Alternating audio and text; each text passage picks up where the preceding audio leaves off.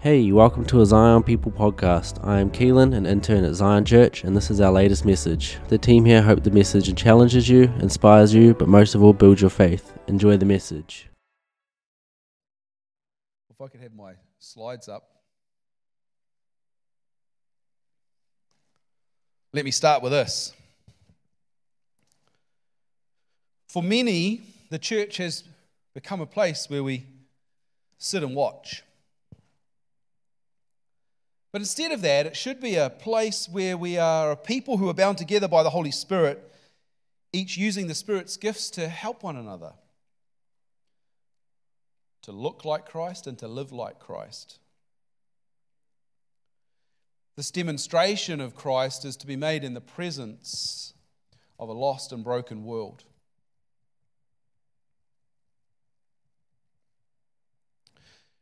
These thoughts really encapsulate the purpose, the heart behind our new series that we start today, our summer series. Our summer series is called Church Without Walls, and the key verse there comes from Matthew chapter 5, which I read at the opening of our time together that we would let our light shine before all men. That we would not hide our light under a cover, under a bushel, or in a building, but they would let it shine before our community. As I've been preparing for this series, I've been reading widely material as I do.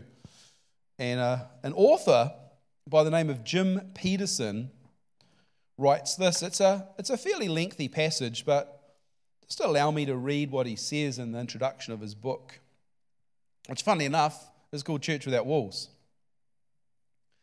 Christians have dual citizenship in God's kingdom and in this nation in which we live.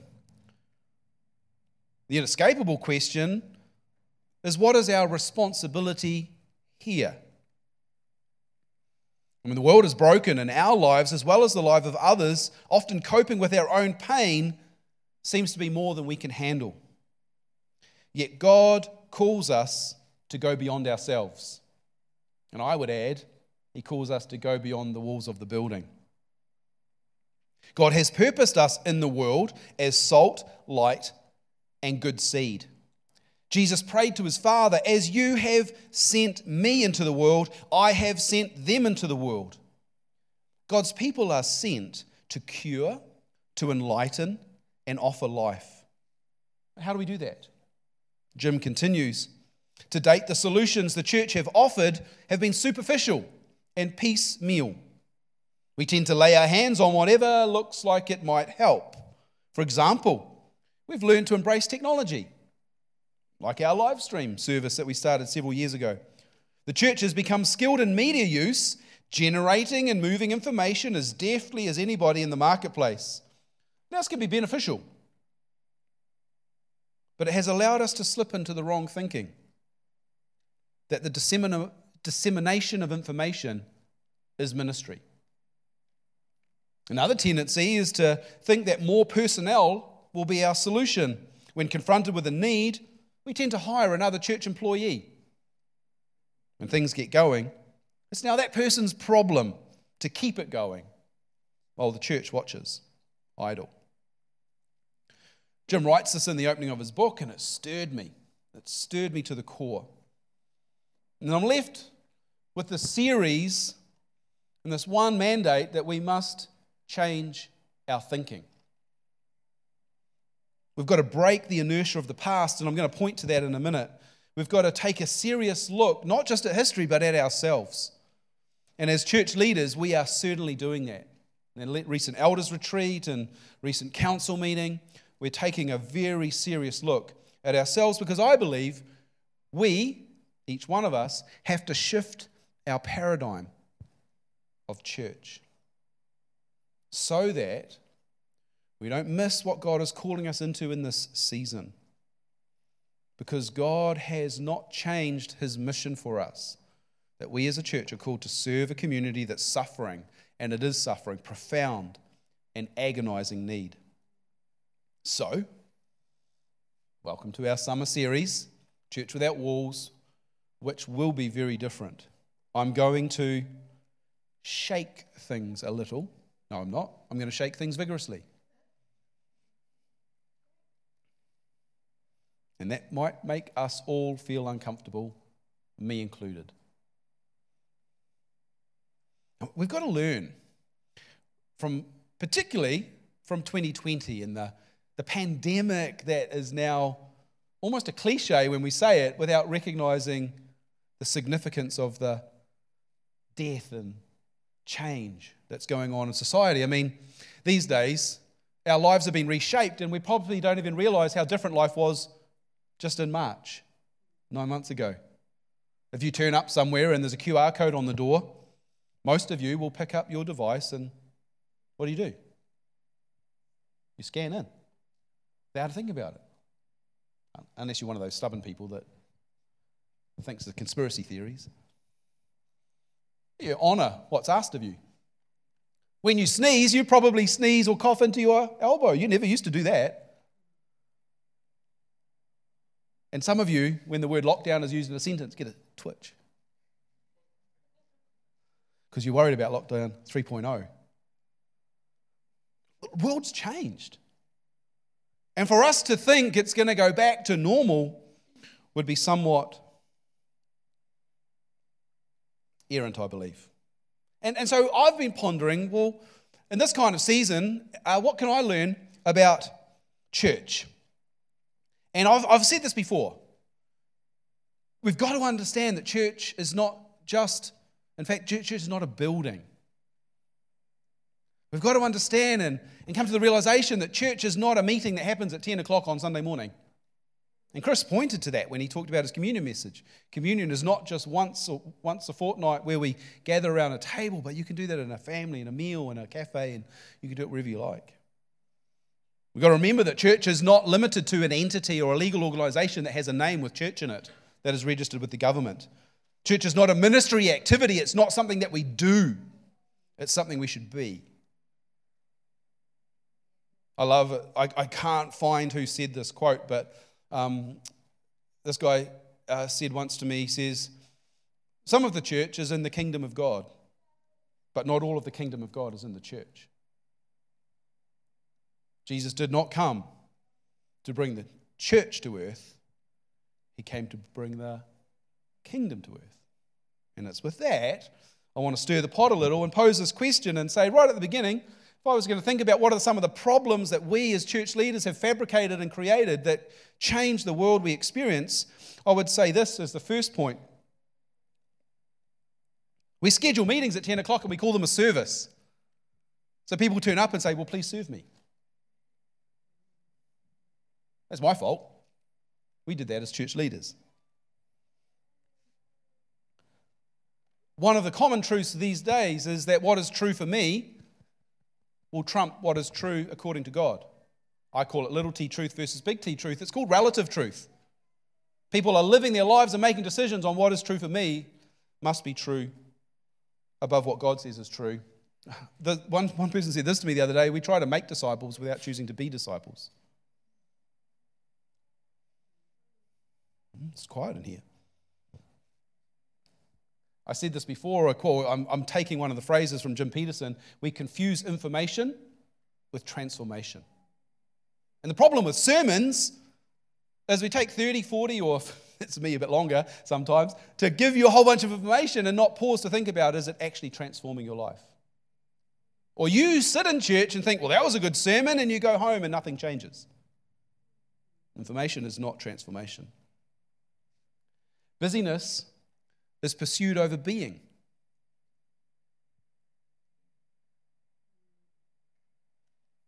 Fill our lives, and then we fill them some more. These days, it's really easy to neglect coming together because we've got some alternatives, we've got some options, we've got some different ways we can do it.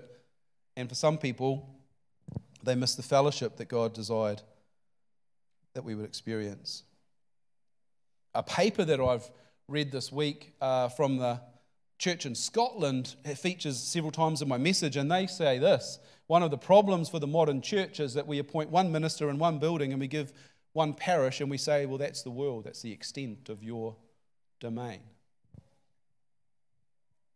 But the point is the parish.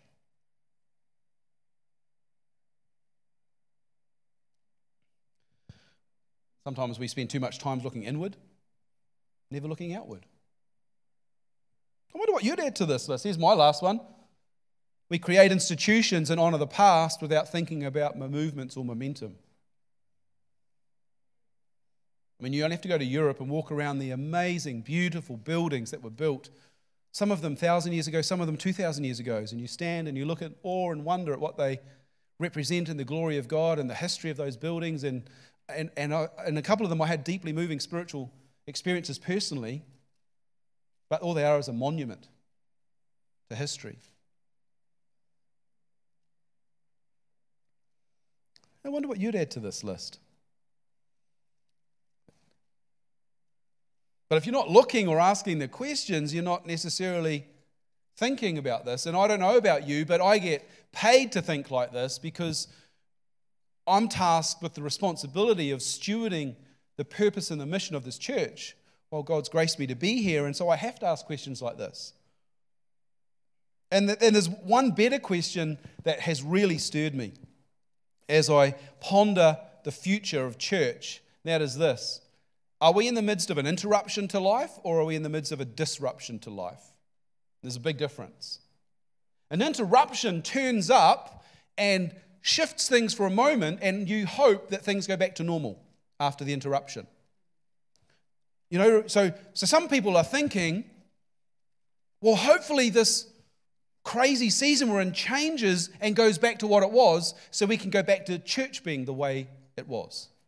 You know, one minister in one building with one parish, one meeting a week, being served by the staff or the people who are signing up to serve. Is it just a temporary blip until things go back to normal? You know, we gather once a week and sing and look at scripture, and sometimes we have lunch together. Or, as per the question, is this a disruption? A significant pattern shift that causes us to live differently?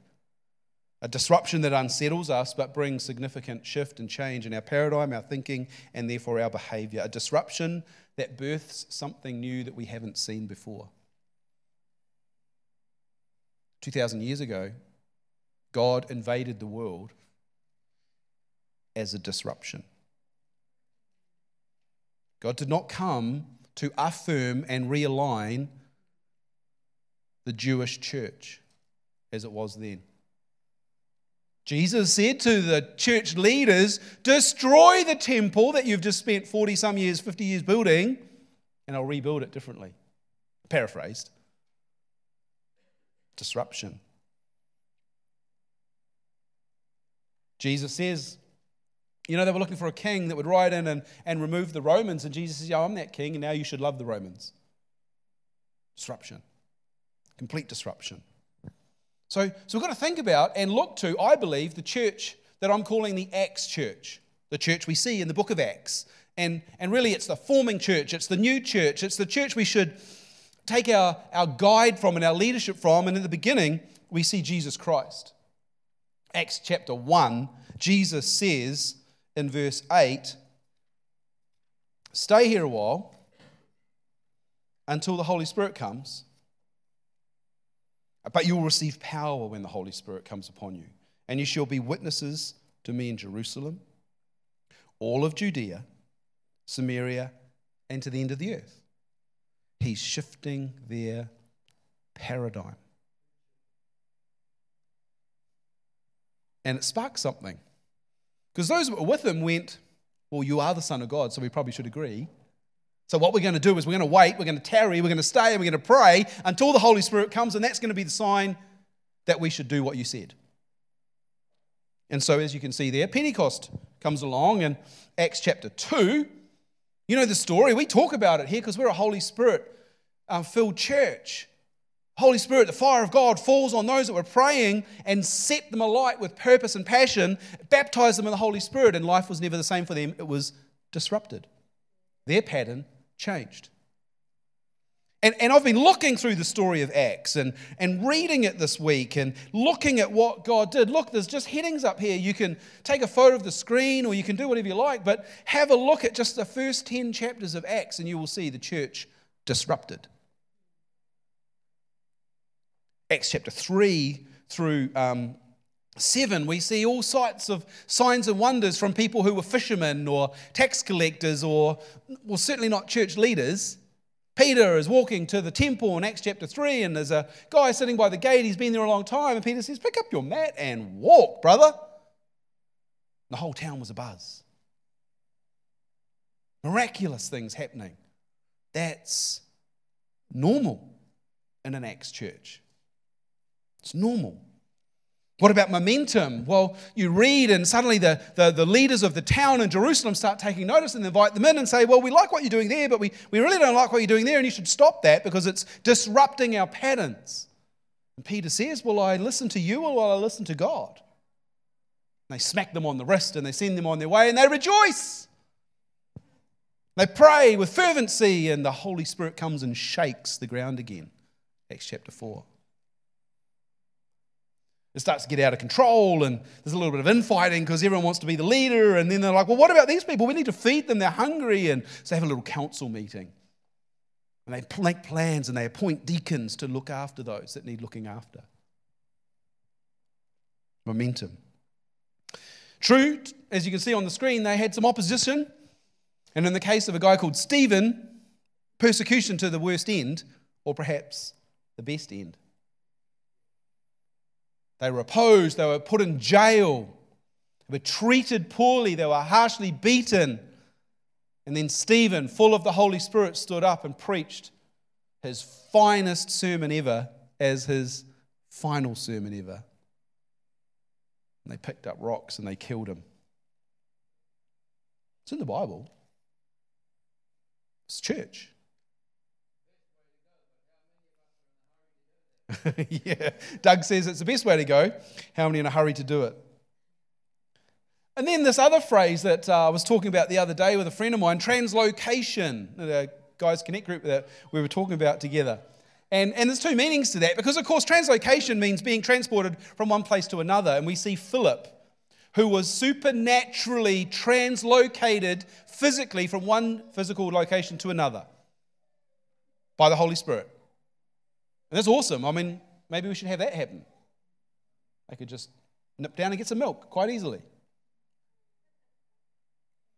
But what's more important as I read the story of Philip and what he was doing is he'd been first in Jerusalem where, the, where he received the Holy Spirit, and then he'd gone to, to Samaria, which is across the way, and then he went down and got in, in, the, in the trolley, what is it called? The cart, the chariot with the Ethiopian guy preached the message, explained who Jesus was. The guy gets out and gets baptized. And what happens is he takes the good news about Jesus back to Ethiopia as the minister of finance, influential in the courts of the king.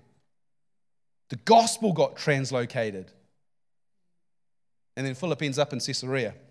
Translocation means it's not contained.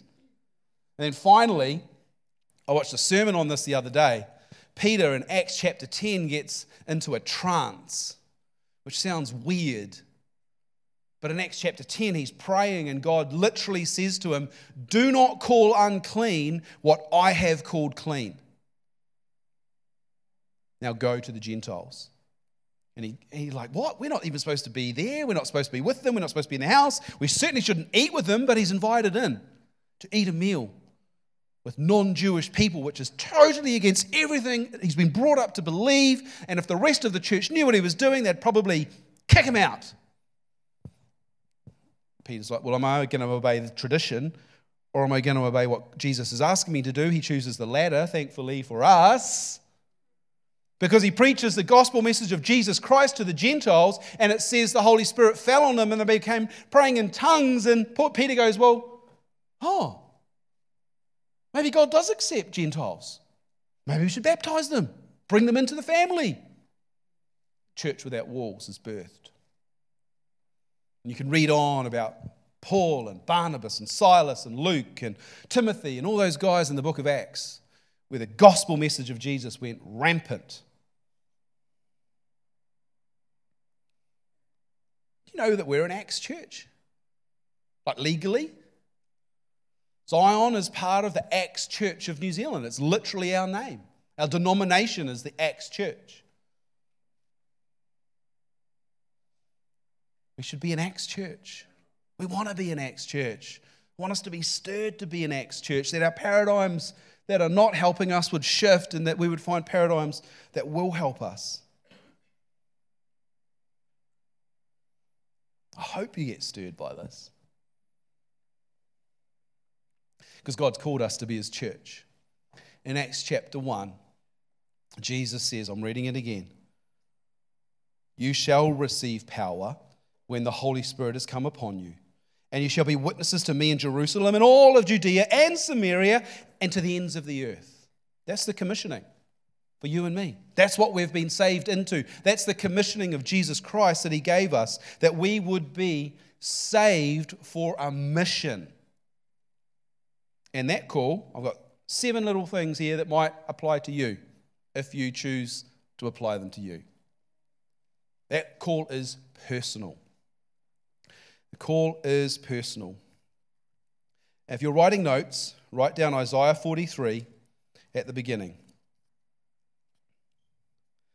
Now says God who created you and he who formed you, fear not, for I have redeemed you. I have called you by your name. You are mine.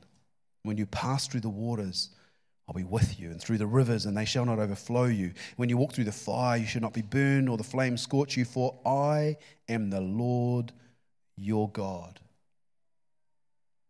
This is a personal relationship we're called into. It's not just a corporate, hey, let's join the club or be part of the family and turn up. No, no, no, no, no. When Jesus says you will receive the power from on high, he's talking to you personally. Personally. This, re- this week, I was reading the Catechism of the Catholic Church, as you do. It's funny what rabbit trails I end up uh, going down. And it writes in Article 9 this the body's unity does not do away with the diversity of its members. I think I read that in Scripture somewhere.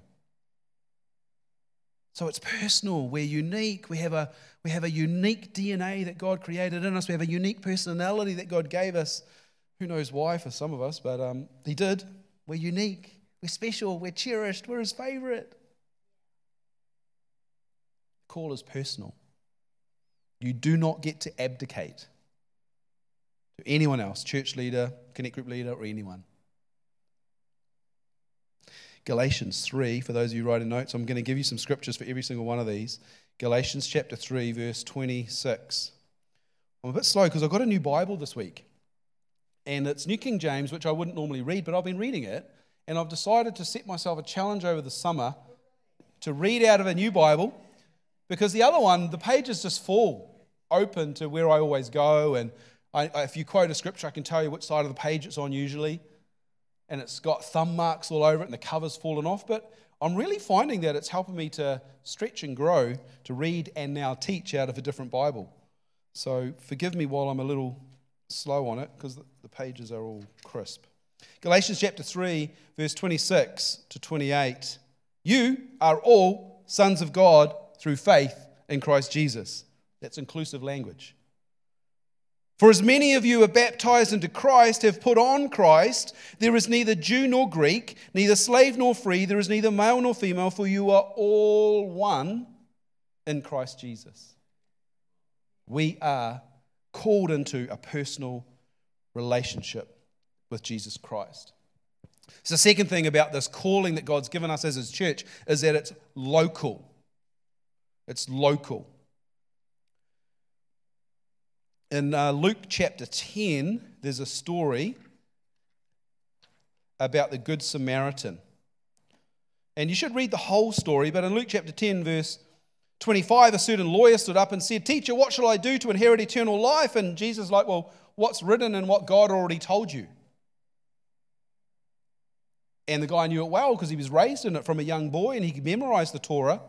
So he could quote Deuteronomy, and he says, Well, it is written, You shall love the Lord your God with all your heart and with your soul and with your strength and your mind. And you should love your neighbor as yourself. And Jesus says, You have answered rightly. Do this, and you will live for eternity. Now, human nature being human nature, that wasn't quite the answer he was hoping for. And so he asks another question, and he's like, well, who's my neighbor? And the story we all know as a Good Samaritan is a story that Jesus told him to show him who he should love the broken, the hurt, the naked, and the hungry that he comes across as he walks the roads. It's a local call. We're called to represent Jesus where we live, by how we live. The message of the gospel may be read every day by the lost and observing the actions of the children of God. One book I read this week said this A prominent Hindu once said he would believe in the Christian Savior if Christians looked more saved. Or better skip on.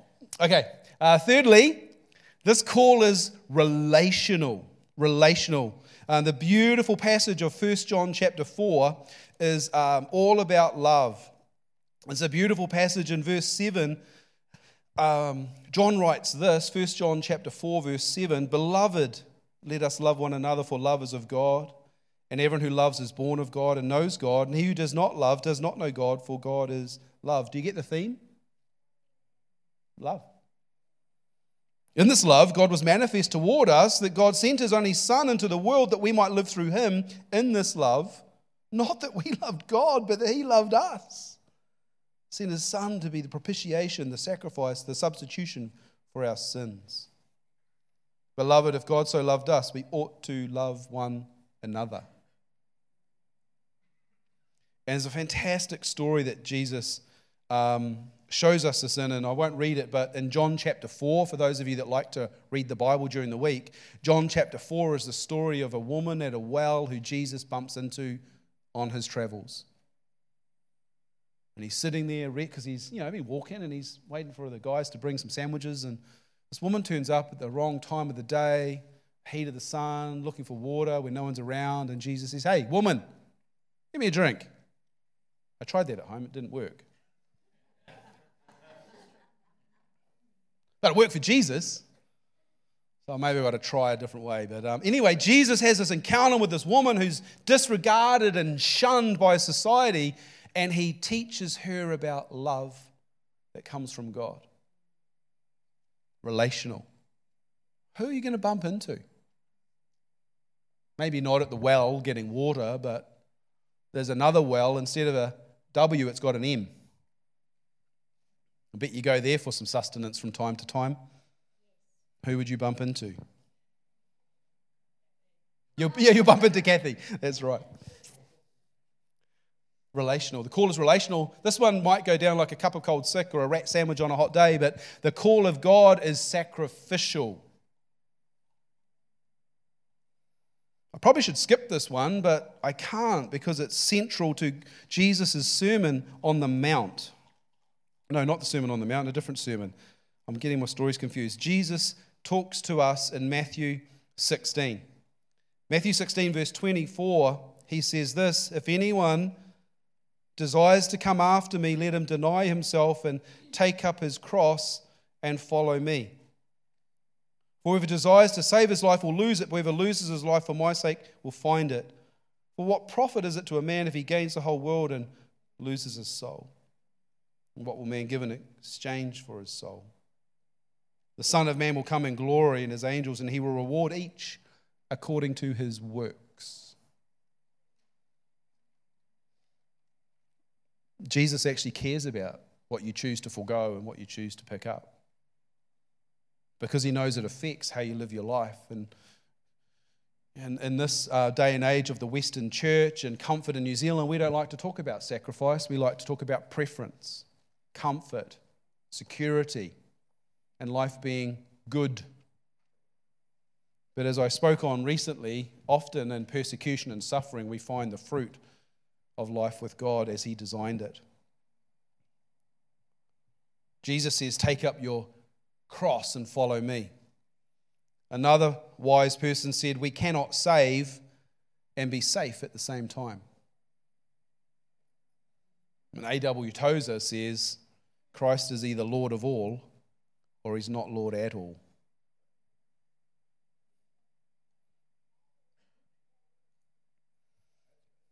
Yeah, it's a bit tough. I'm sorry. I'm not preaching a happy sermon today. I'm preaching a commissioning. So it's sacrificial and it's also radical. It's radical. Thinking about Paul and his band of merry men that traveled across Asia Minor and planted churches and were beaten and stoned and shipwrecked and they were abused and they almost got left for dead. And, and then people speak of them in Acts chapter 17 and verse 6 and says, These are the guys that turned the world upside down. Radical. What if Zion was known as a people who would turn this town upside down for God? What if the Christian church of Te Awamutu came together and turned this town upside down for God? One of my aspirations, going out on a limb here to be vulnerable, one of my aspirations that Eugene helped me find years ago because he unlocked it in me.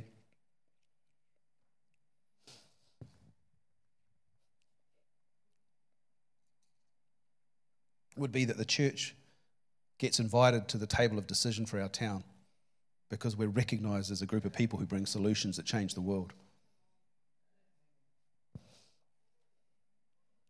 Next week, I'm going to tell you about one of those stories. And in the Sermon on the Mount, which I wrongly pointed to previous point, in the Sermon on the Mount, Jesus gathers the multitudes to him in this amphitheater on the side of the lake, and he preaches what's called the Beatitudes. And then he, he continues with this long discourse that's radical. And in Matthew chapter 5, verse 27, he says this to the crowd who are wondering if they're going to follow him because he's a bit weird, like different, you know, like not like the church that they've been going to. He says this Well, you have heard that it was said, referring to scripture, you shall not commit adultery. And I'm sure everyone was nodding, going, Good, yes, we read that. We memorized that scripture, and we can quote it to you.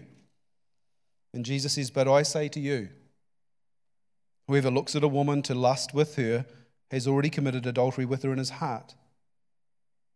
Crowd goes silent. If your right eye causes you to sin, pluck it out. Cast it from you, for it is more profitable for you that one of your members perish meaning your eyeball, than for your whole body to be cast into hell. And if your right hand causes you to sin, cut it off and cast it from you, for it is more profitable for you that one of your members perish than for your whole body to be cast into hell. The message of Jesus Christ demands a radical lifestyle.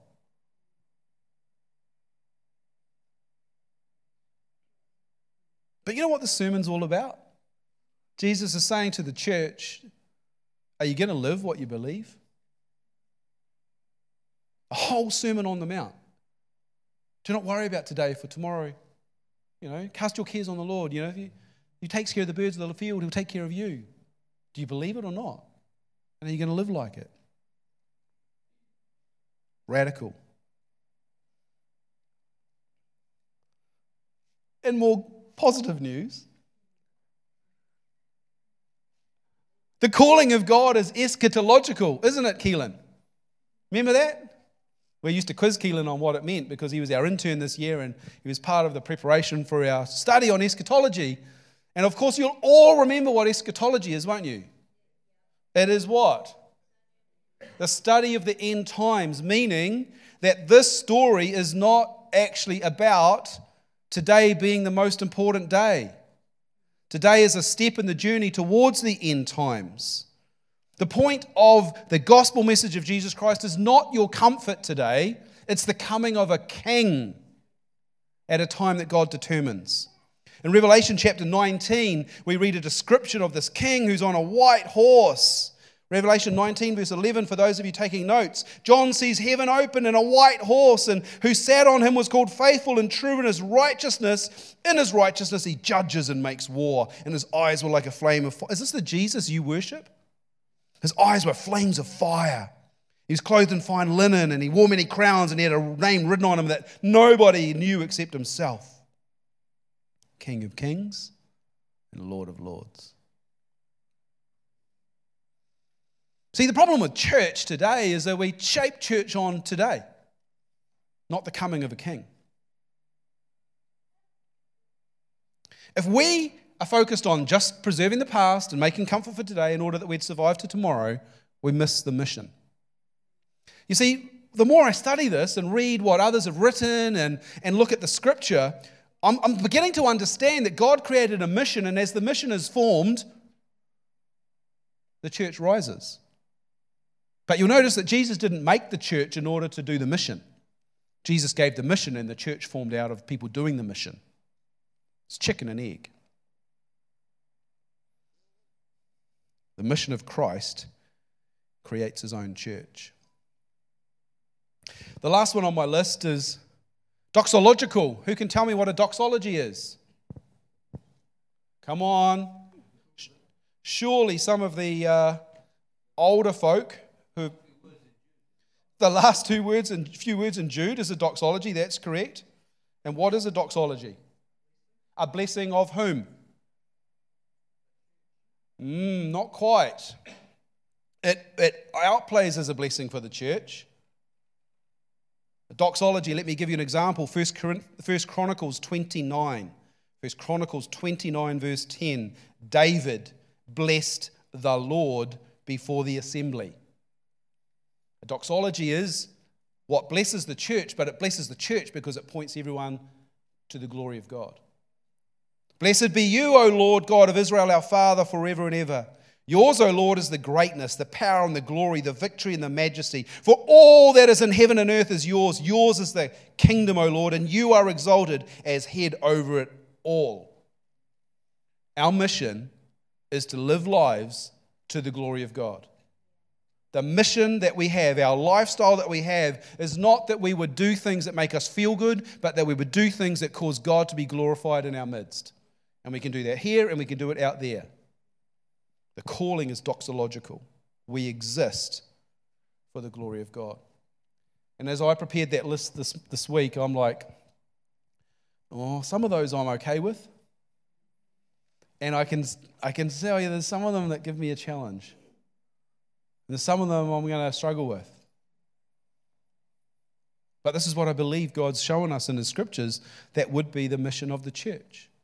That wherever we are, remembering church is not a building, church is not a meeting, church is not an organization. That we are the church and where the church is, where we are, we're on mission. And this is how we do our mission. We've got to shift our paradigm. Because we've joined a church or we've visited a church hoping that we'll find our mission. No, God already gave you a mission. And the church grows out of people doing mission. Man, you can tell I'm going to have some very interesting conversations. So, what does this need to look like, and how are we going to rattle our cage just a little bit more in order that we would begin to have opportunity to live out this mission?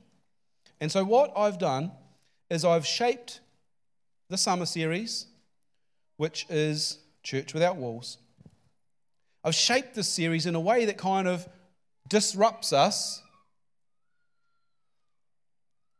of disrupting us to hopefully change patterns. And it's going to be a little uncomfortable for all of us, including me. And so, what that looks like is over the summer, church for a few weeks will not be in the building. You will choose how and where you do church. And I'm going to help you with some ideas on what church might look like.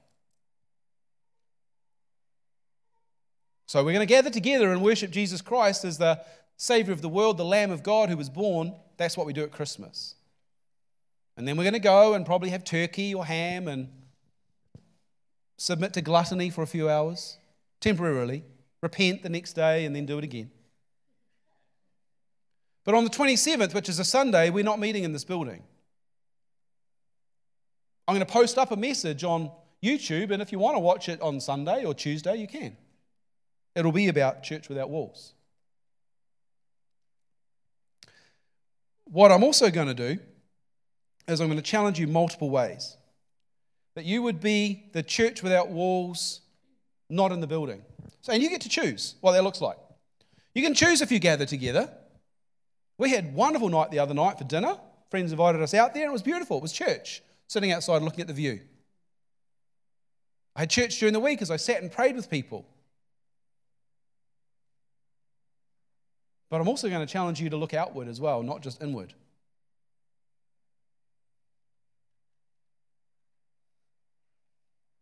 Going to give you opportunity to worship God. Going to give you opportunity to keep Jesus in your midst. And hopefully, you find some enjoyment. But you might not. Not if you are hoping to come back to the building every week and do what we've always done. And I appreciate this is a challenge, and I appreciate that some people are really open to change and some are not. So I'm going to talk about it again next week, and I'm going to give you some examples, and I'm going to talk about it again, and then we've got to work out how we do this. So, one of the things that I'm preparing is a series of activities that I'm calling activity challenges for you as the church to be the church, but not in the building, to be the church without walls. And there are categories. You, if you can read that, um, there are messages, there are connection activities, there are worship activities, devotion activities, there are prayer activities, there are family activities. There's six categories. And if you like prayer, you're going to do all the prayer ones first, I'm sure of it. If you like devotions and you get up early to read your Bible and you want to follow along the series, then you'll tick those devotion ones off. You like to connect with people, you know what that is, eh? It's a QR code. So, for those of you that are used to checking in, you scan it with your phone, it takes you to a web page, and it gives you a devotion activity for the day. Now, if you don't have a phone and you can't do QR codes, what I'm really hoping I can get done in the next week is a booklet. It has it in for you because I appreciate that this is not how everyone rolls.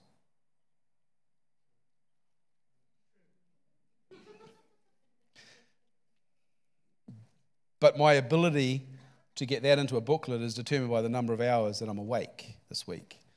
So I'm doing my best.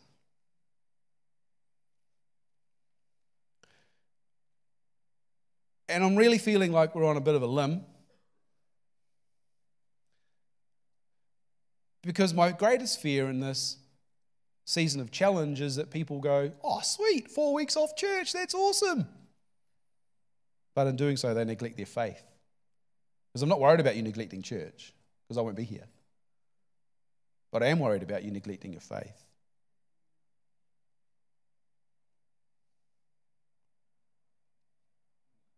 You don't have to do this, it's optional. But there's challenges in there for you to connect with your neighbors because your mission field is the person closest to you. There's challenges in there, activity, I'm calling them challenges, really they're activities. There's activities in there for you to do as a family. Like, what if you just focused on going somewhere that you enjoy and laughing as much as you can while you're there as a family? Like, I'm calling that church. Because if Jesus is in your midst, it's church. And whether you're at the lake, at the zoo, in a movie, or God help us at McDonald's, you can still pray and have Jesus in your midst.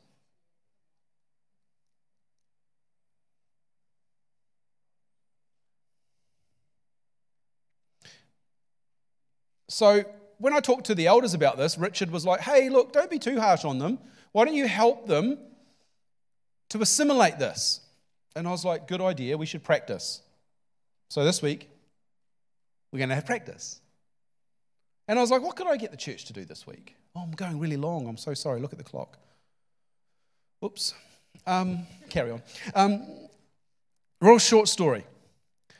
This week, this gift turned up in my letterbox, and I got a text Hey, there's a gift for you in the letterbox. Don't let the birds get it.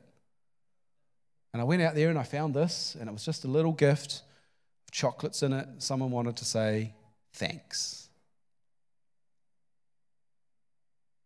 And it blessed my socks off. Not literally, but you know. And then, also this week, I was party to a scheme whereby Kathy was visited by two Christmas elves who brought snow and song and cheer and joy.